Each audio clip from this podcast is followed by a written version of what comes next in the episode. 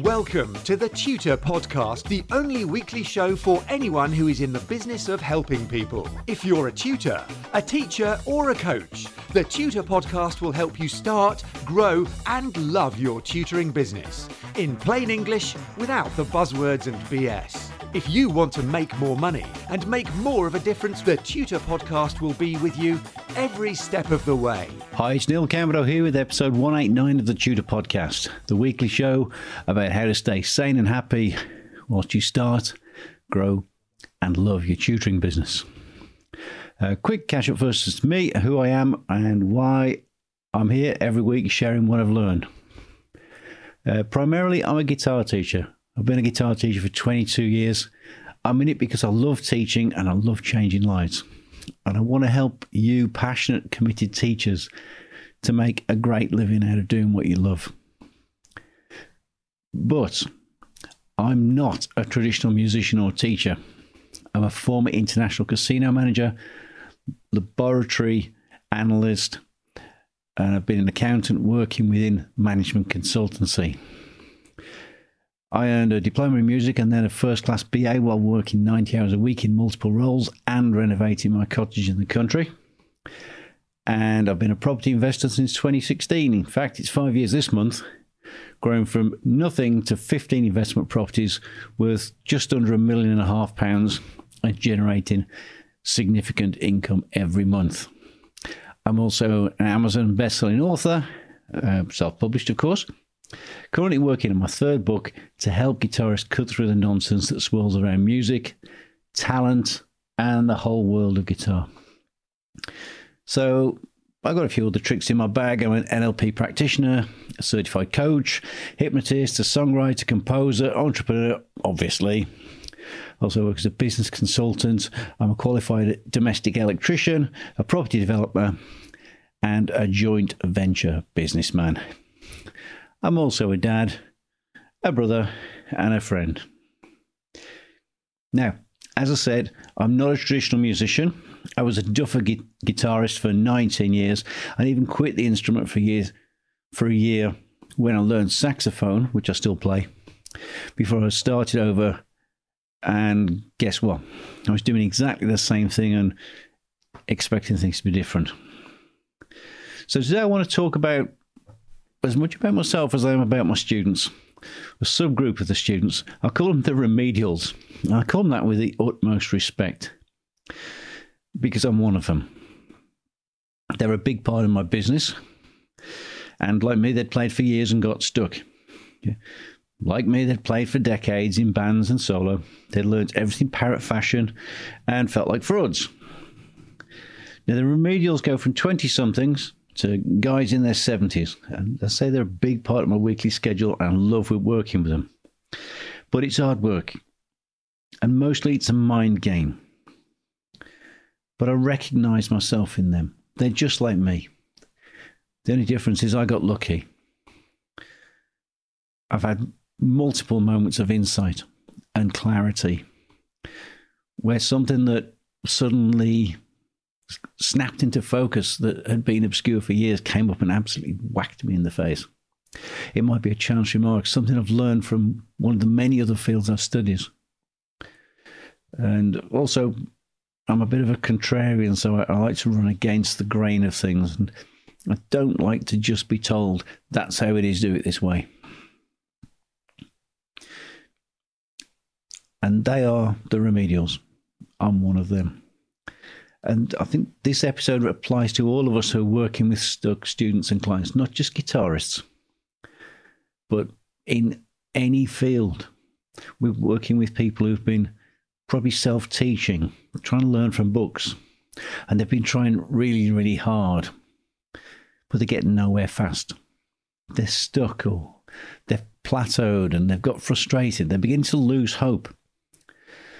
Many of them will have given up but they want to give it one last try. This is where I get the Obi Wan Kenobi phone call, where the the caller says something like, "I've tried and played for years and I've got nowhere and I'm stuck and I'm just going to have one last go at it. So you're my last hope. Help me, Obi Wan Kenobi. You're my only hope." And maybe uh, on some level they realise that doing the same thing all over again won't work. There's an old definition of insanity which says that insanity is doing the same thing over and over again and expecting different results. Just like me.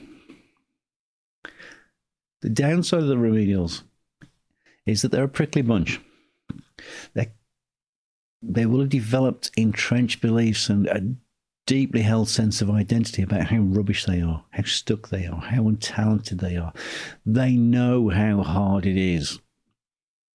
Particularly vivid memory for me was teaching biomechanics for guitarists to a gentleman who is a very elite consultant upper limb surgeon who, when I walked him through and checked that my take on the biomechanics was correct with him, hung his head. I looked close to tears and said, All I can say in my defense is I already knew how hard guitar playing was before I got into surgery and medicine. And he's an extremely bright, guy. If you ever hear this, Ron, you're a top bloke. I like you a lot, mate. So they'll have often accumulated years or decades of evidence of how blooming difficult it is. They'll tell us that they have no talent, they've got no sense of rhythm, they don't have a gift for music, there are no musicians in the family, they've got no groove, that they can't improvise, they can't write, they can't sing, they can't understand the music. These are deep rooted beliefs, and in the main, they're very, very questionable. But be careful when you're working with the remedials because you're walking into that minefield of belief and identity. First and foremost, mind your language. Never, ever diss their heroes and what they're currently doing. Ever. Remember, this is the best they can do, knowing what they currently know. Our job is to gently help them see themselves better. So when I sit down with the player for the first time and they're mauling the guitar, and it's horrible to look at, you kind of have to pause and say, okay, there's some good things going on there. The good thing for me is they're actually sitting with the guitar and they're having a go. And then I'll continue to say, there are a few little bits there that are getting in the way, which if we tweak them slightly, will allow the good stuff to be even better. And we can replace the not so good stuff with simpler and easy ways to get the results you want. How does that sound? You see, I'm not attacking them. I'm not saying, oh, Jesus, you're making a right mess of that. Let's start again from zero. No way. It's taking what they have and realigning it. Remember, it's not about them it's just about habit or behavior they have at the moment. So you always want to acknowledge what's there. Ask yourself, what can we use? What can we tweak, upgrade, smooth out, simplify, eliminate, add to, refine, hone, tidy up, strengthen, reinforce, clarify, better understand, improve, change, recalibrate, polish, update, skill up, or my favorite, turbocharge. I would like to choose words that imply that there is change to come. What can we simplify? It says that it will get simple. You know, to paraphrase Mark Twain, it's not what they don't know that's the problem. It's what they know for sure that simply isn't true. What they know at the moment that doesn't work, that they've spent decades proving and testing, and it still doesn't work. That's their baseline. Now we're going to have to move that baseline a little bit at a time and move it as much as possible. So as little as we as we must and as much as we can. That baseline took years to build. Years or decades of reinforcement have taken place. You've got to expect some resistance. They may even want to be right more than they want to be better. I always tell them, I'm not here to reinforce your prejudices. I'm here to help you to become better at what you love most. So today I'm cheerleading the remedials. And those of us who stick it out with them I've never turned a student away and said, You'll never be able to play. Although I have had students come to me having been told that by other guitar teachers in the neighbourhood. That tells me that those other teachers didn't have enough confidence and belief in themselves to work with that person. So keep faith with yourself, guys. Keep faith with your remedials. Help them to rediscover their love affair with the subject, the skill, or the instrument that they come to you to learn. It's on us. And if we're honest, we're all a bit remedial ourselves, aren't we? Let me know how you get on with your remedials. What caught your ear in this episode? And if you have a bunch of remedials on your schedule, what do you do with them? I would love to hear from you guys out there. How do you make your tutoring business work for you? Remember, I'm here to learn too. Send your nuggets and your gems to info at neilcowermiddle.com. And if this is helpful or there's something you think we should cover here on the Tutor Podcast, get in touch. Again, it's info at neilcowermiddle.com.